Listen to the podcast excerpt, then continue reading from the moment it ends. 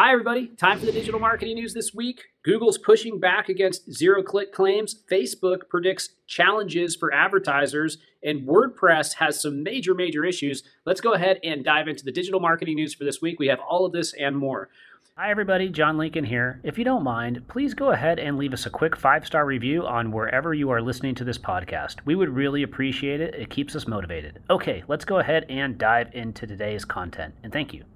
Uh, first thing is Instagram soon going to let users save stories as drafts. So uh, stories on Instagram now you'll be able to save those as, as drafts, which is fantastic because you have to create so many stories all the time, and it's very very hard to schedule them out. So this is going to be something that will help a lot of people. Next thing, Google shared some SEO best practices for e-commerce sites that I thought were really really good. Here they are. There's three of them.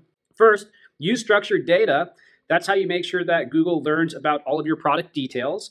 Next, provide product info through Merchant Center. Make sure you keep your feed updated.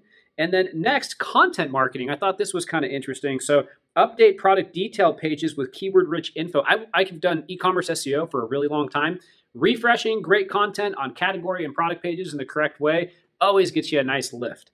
Next thing, Google came out and they disputed all of these zero click claims. There's been a, a little bit of a vibration through the SEO community, this idea that Uh, we aren't getting as many clicks as we used to. A lot of you know results have zero clicks, right? So a report came out by SparkToro that said that only 35% of search results get a click, and that disappointed a lot of people, right? And that the number has been getting worse for search marketers for a while.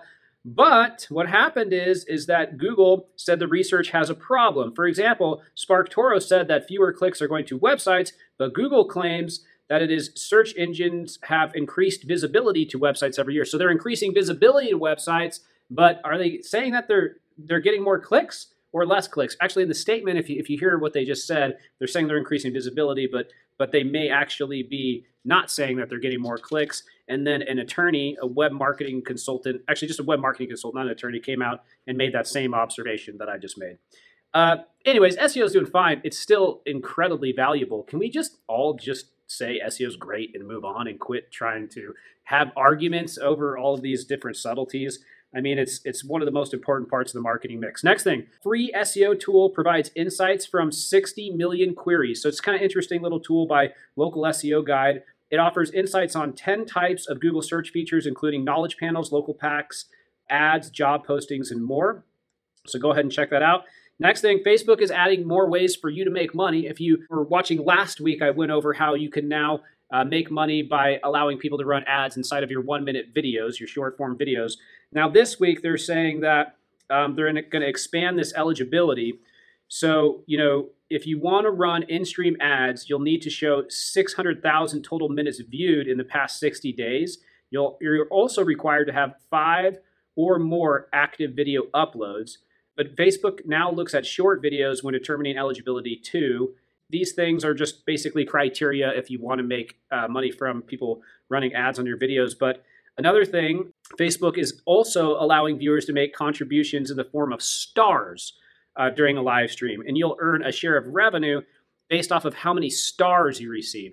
It's really interesting. It's like you know, uh, Spaces, right? For which is um, Twitter's competitor to Clubhouse is going to have a tip jar, and then YouTube has you know this ability for you to give tips and to you know pay during live streams. So live streaming has turned into this like crazy like throwing money at the people who are doing the live streams, and uh, I don't know. I guess it's kind of cool. It's a really really interesting way to monetize. Okay, two things.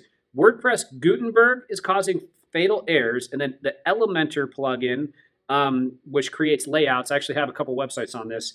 Uh, is is uh, having major issues because it's being hacked. So WordPress, they they're always getting that one-two punch, you know. So if you're on Gutenberg, you better check things out, and then also if you're on Elementor, you better check it out. Go in there and update to the latest version, and that should take care of it. Next thing, Google says don't use 502 status codes. Instead, you should use 503 little uh, education for you. 503 is service unavailable, and then a 502 means bad gateway.